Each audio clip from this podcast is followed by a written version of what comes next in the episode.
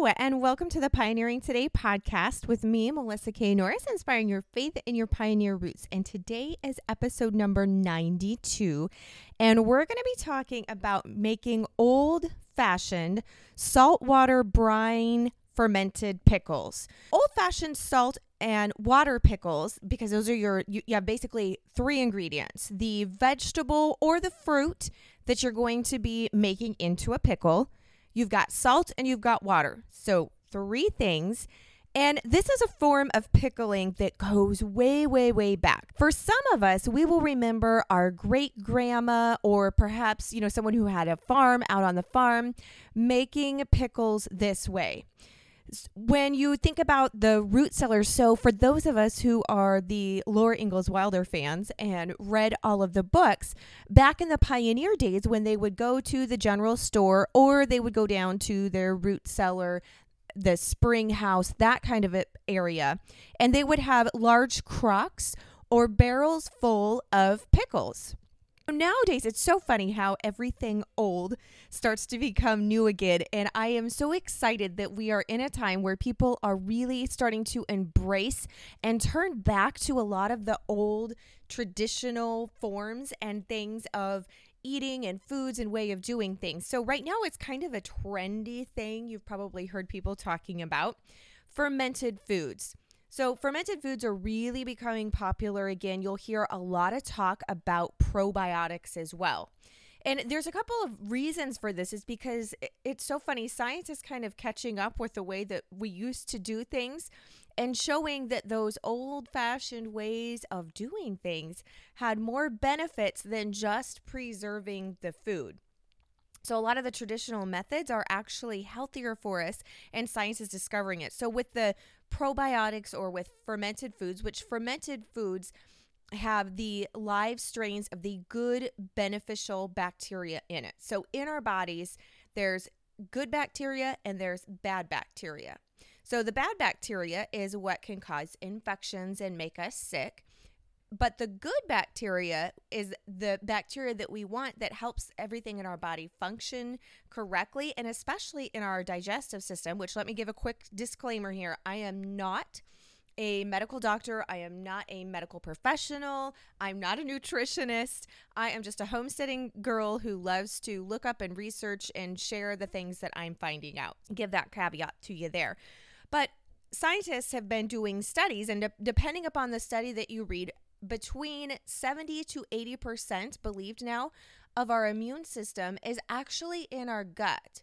And when you have the good bacteria going on in your gut system and in our flora system, and everything is balanced in that area, the good bacteria helps to support your immune system, which is why fermented foods and probiotics are now becoming a thing. So you hear the term live cultures, all of that is basically referring to the same thing. Now, there are many, many different strains of live cultures and live bacteria, um, but we're talking about the good ones here. So, specifically, with old fashioned saltwater brine pickles, it's a fermented food. So, it's a form of food preservation. Not only do we know now that it is actually healthier for us, but it was a way of preserving food from way, way back when before we had canning jars because as much as I love my canning and y'all know I love my canning jars.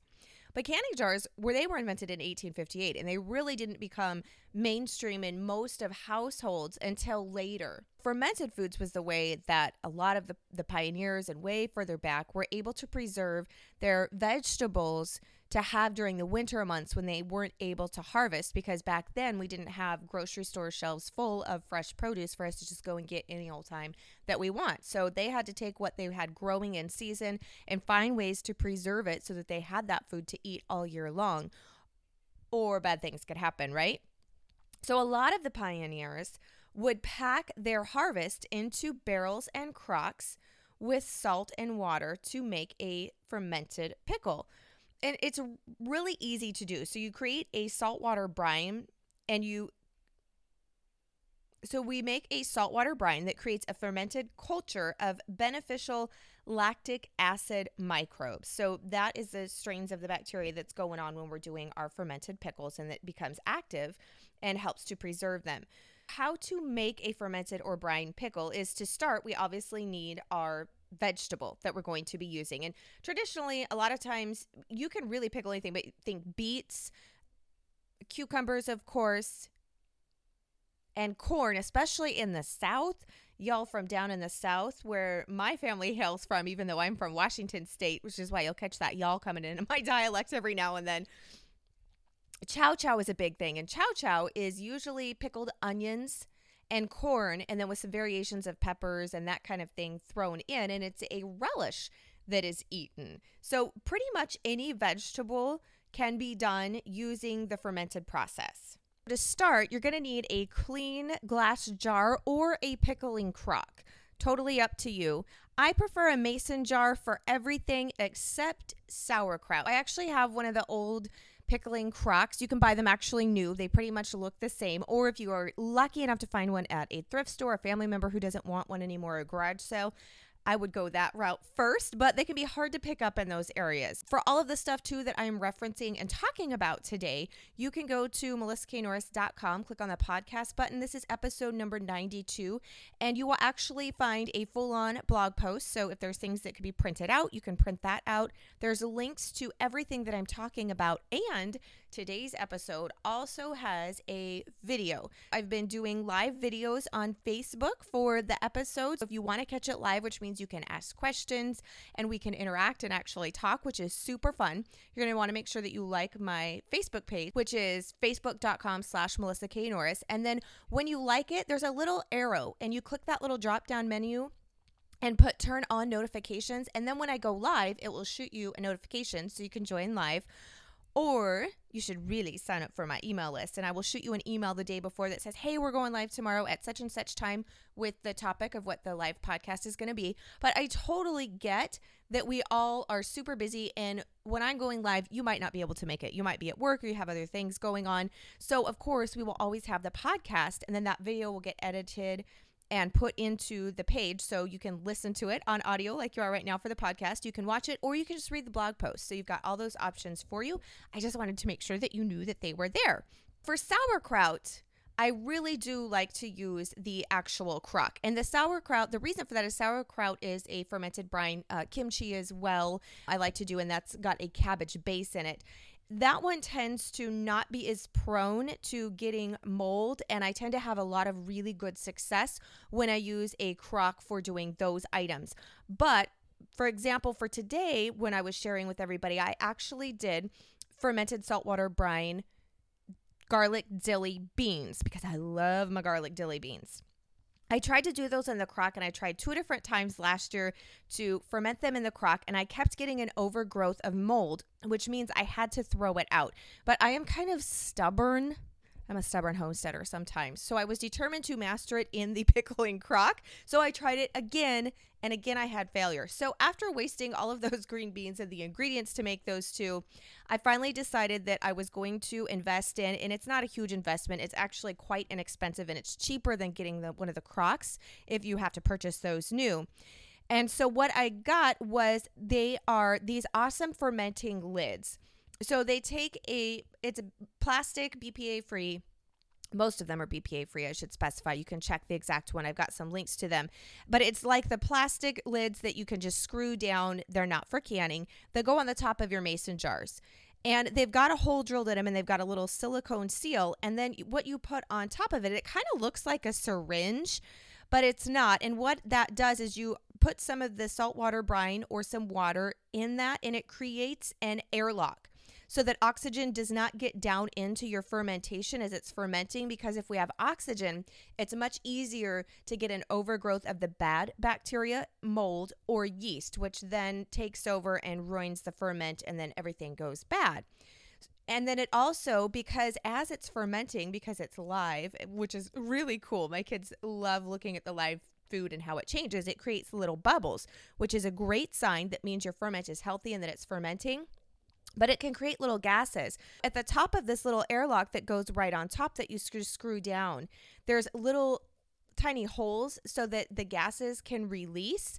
If you don't have this, you can try it and you can ferment without it. It does just take that learning curve down and ensures that you kind of get success, at least for me, a lot sooner when you're new to doing the fermenting in the saltwater brine, which for most of us, when we're first trying something, if we don't have success right away, then it kind of takes our enthusiasm level down and we don't really want to do it again. But then if we get success, and it works, we're much more likely to stick with it. I always like to try to set myself up and you guys up for success. So I do highly recommend that you get one of these lids, and I have those linked to in the show notes for the kinds that I have used and that I've had the good success with.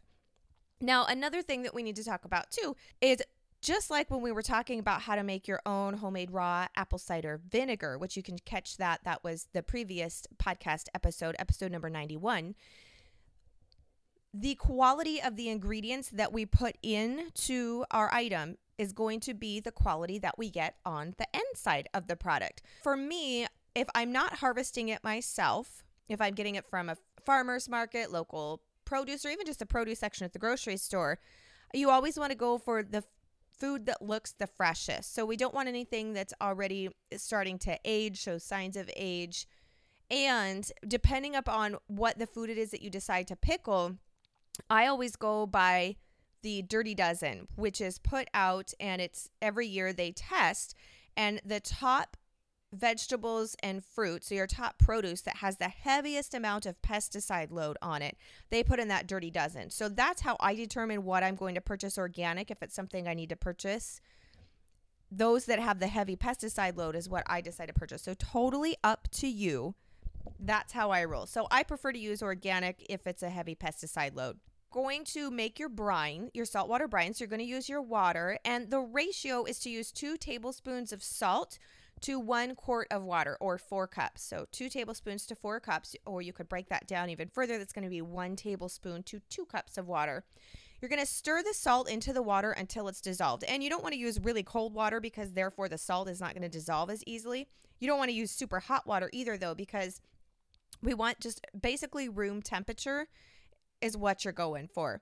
So stir it until it's all the way dissolved and it's recommended to use bottled spring or filtered water or tap water that has a filter. However, I have had success with our well water. Now, if well water is super hard. So if you have really hard well water, sometimes it can affect the fermenting. But I have just used our well water for the past two to three years now, and I haven't had any issues using our well water. So if you have, if you're on city water that has a lot of chlorine in it, then you're going to not want to use that, or you're going to want to use the treatment system of where you can boil it and then let it cool down to help remove the chlorine, or fill the jar with water and then put it in the fridge and let it sit for 24 hours and let the chlorine kind of evaporate. Or, of course, you can just filter it. So, those are some of our options with the water. In your clean glass jar or pickling crock, you're going to pack your vegetables, leaving a two inch head space. That's the space, canning lingo wise, between the top of the contents and then the lip of the jar. Then you're going to fill the jar with brine to a one inch head space. Next, we want to place a weight into the jar to keep the food beneath the brine surface. Any kind of fermenting that you do, be it the apple cider vinegar that we talked about, or today we're doing saltwater brine, it needs to be beneath the liquid. Because if it rises above the liquid, then it's going to mold, and then that mold can take over and affect and ruin everything and make you throw it out. I actually prefer the ferment cups that you can put a little bit of the brine in and then it pushes it all the way down. They make glass fermenting weights, basically anything that's clean. If you have if you've got little ones or know someone that does, those small baby food glass jars work well. It just has to fit inside there. But for me, the fermenting cups, which I've got linked to as well for you, those have been less expensive than using the fermented glass weights, and they have just worked really well for me. Then you're going to put your lid on, preferably the fermenting lid that we talked about, because we want to keep our oxygen out and keep it airtight. And then you're going to put the jar in a warm area. Now, preferably, ideally, it you want it to be between 65 degrees to 70 degrees Fahrenheit. It needs to be out of direct sunlight and not next to any appliances that will create heat. So, not next to your toaster, not next to your coffee pot, you know, that kind of a thing. And then you're going to let it for ferment for four days, is the general four days is where we're going to go. Now, After a day or two, usually within 24 hours, you're going to start to notice the presence of bubbles and the water will start to turn cloudy. And these are all joyous signs because it means it is fermenting, which is gets you super excited because you know that the live microbes are starting to take action and starting to take over. And the other thing that you will notice is when you first put your produce in, especially like the bright green things. So you first put your cucumbers in or your green beans, and they're going to be that bright green color like fresh food is. But then, just like when you can them and they're cooked, they start to turn that darker, more of a dull color of green. Well, that also happens when they are being fermented. So you will start to see the color change of the vegetable, specifically with the bright green ones. You'll really notice it the most. At the four day mark, you're going to want to check the taste of your pickles. So you're just going to taste one. If it's not quite tangy enough, then go ahead and let it continue to ferment. It can take up to 10 days to reach that level of tanginess that you want, what, that we think of with a pickle. It won't be exactly like a vinegar pickle. So if you have never had truly fermented pickles before or fermented food, which I had not, I had um, most of us, a lot of us in regular society or regular mainstream America don't have fermented foods. And I had never had fermented pickles before we all are used to the vinegar pickles that we make when we can. And just let me say, I feel like I'm cheating on my canner talking about this, but I do both because I don't have enough refrigerator space, which is where we store our ferments after they've reached the desired fermenting taste wise for us, then they have to be stored in the cold storage. So, fermented salt brine pickles, unless you've got a cold room or a root cellar that stays 40 degrees or below, they are not a shelf stable. They're not going to go on your pantry shelf like you would put your regular canned pickles. So, fridge, they're a cold storage item. So, I do both. I do up our produce and so that I have got pickles that are shelf stable and safe for us, us, to eat as vegetables throughout the winter months. But then I also do the fermented pickles as well and I try to do enough that I can just fit them in the fridge. I like to use the half gallon mason jars to make a big old bunch at one time and then put that in the fridge to take us through. And then when I run out of those, then we'll start eating the pickles that I have canned on the shelves. I do both for our family, but a traditional vinegar pickle that we do when we're canning to make it safe acidity wise, it's got a little bit different taste. Now, they both are kind of tangy and sour, which is what we think of when we think of a pickled food, but it's not the exact same, but it's really super yummy and good. So don't be expecting when you taste it an exact taste of taste to taste side by side, but it's really good. So if it's not sour or tangy enough for you, go ahead and let it ferment for a few more days. Now, our kitchen tends to be a little bit cold, which is where I keep my ferment so I can keep an eye on it. But of course, like I said, out of direct sunlight, not next to anything hot. When I did my pickles this summer, even in the summertime, which was crazy, I had to let them go a full 10 days to get the full on taste that I wanted. Now, for most things, you will just put them in raw, which is what makes this so ideal because it is still in its raw state. But with things like green beans, especially mature green beans or snap green beans that are more dense, it's actually best if you blanch them in boiling water for two minutes and then run them under cold water to get them, you know, or put them in an ice water bath to get them cooled back down again. And then we're going to put them in our jar and add your saltwater brine. So that's what I did with these. And of course, I added dill. I put about, it's a half gallon jar, and I think I put about five cloves of garlic in there. And I think it was two heads of dill. It was the last of the dill that I had out in the garden. As I said, when they are done fermenting, they must be moved to the fridge or similar cold area. And you will take off the fermenting lid and you're going to replace that with a two piece metal canning lid and band. This way, they will keep for months in the fridge, which is really awesome because a lot of times, especially things like cucumbers or green beans, when we pick them and bring them in and put them in the fridge fresh, maybe a week top is how long they're going to last before they start to mold or before they start to break down and go bad, right?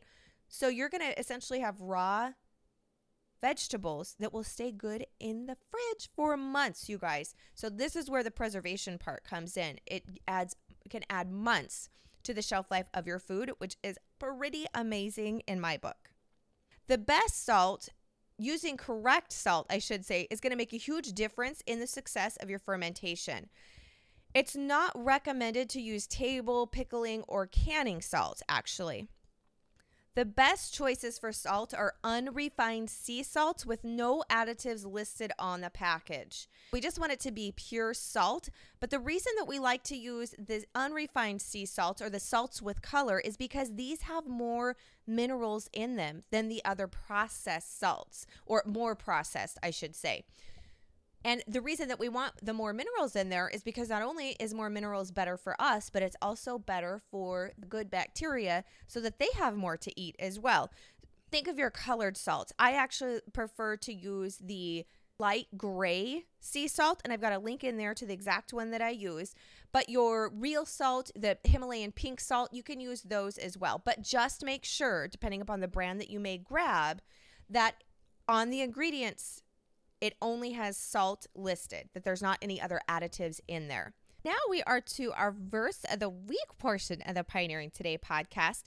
And I wanted to share this was actually the verse, it's a my memory verse for the week in the Bible study that I'm doing. And I just feel that it's very pertinent to this time. So at the time of this recording, it is actually October 14th of 2016 and for those of us in America and probably those of you who are listening in the rest of the world have seen especially this year our presidential elections that are going on and if you're on Facebook or any form of social media there's all kinds of craziness going on. I think it's really important that we don't get too caught up in the things of the world. Now, I'm not saying bury your head in the sand and just completely ignore all of that. I, that that's not what I'm getting here.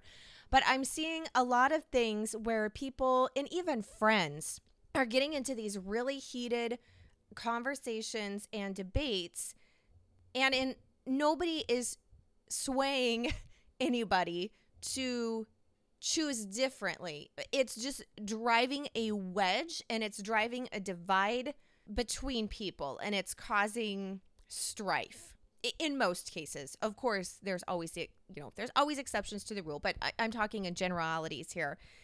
And so i just think it's so important for us to remember that our true focus needs to still be on jesus who is still on the throne god who is on the throne and not to get too caught up in the ways of the world. So what i wanted to share this verse for this week is first john 2:15, which says, "Do not love or cherish the world or the things that are in the world. If anyone loves the world, love for the Father is not in him." Because it can get it can be really easy, you know, as we read these things and we see the state of our economy or the way that our nation is going, no matter what nation that we you belong to, even if you're not in America, but I am. So that's what I can. You know, it can be really easy to begin to woe or just to let those thoughts and the things that are happening and the things that we read and that we see to kind of start to consume us a little bit, especially when it's something that's very pressing and that's very immediate or has this deadline, like the actual election day, for example.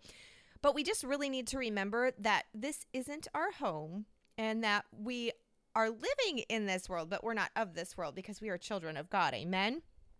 I wanted to just kind of give you that reminder of encouragement to help put things in the internal perspective, the internal focus, and for myself as well. So I hope that that brings you some encouragement and a little bit of food for thought. It certainly has me, and to remember to keep my feet planted firmly in Jesus and standing firm for Him and not get so crazy about everything else because we are all about the Pioneering Today podcast is about simple and old fashioned things and there's not much more simple than just focusing on Jesus. Amen. So, thank you guys so much for spending part of your day with me today. And I am super excited to hear about if you do the old fashioned saltwater brine pickles. I would love to see. If you've got pictures, you can go ahead and share them with me on Facebook or in the blog comments if you remember your grandma or if you've got an awesome recipe that you have done of fermented foods, I would love to hear about it. Thanks so much for spending your day with me, and I look forward to visiting with you on the next episode.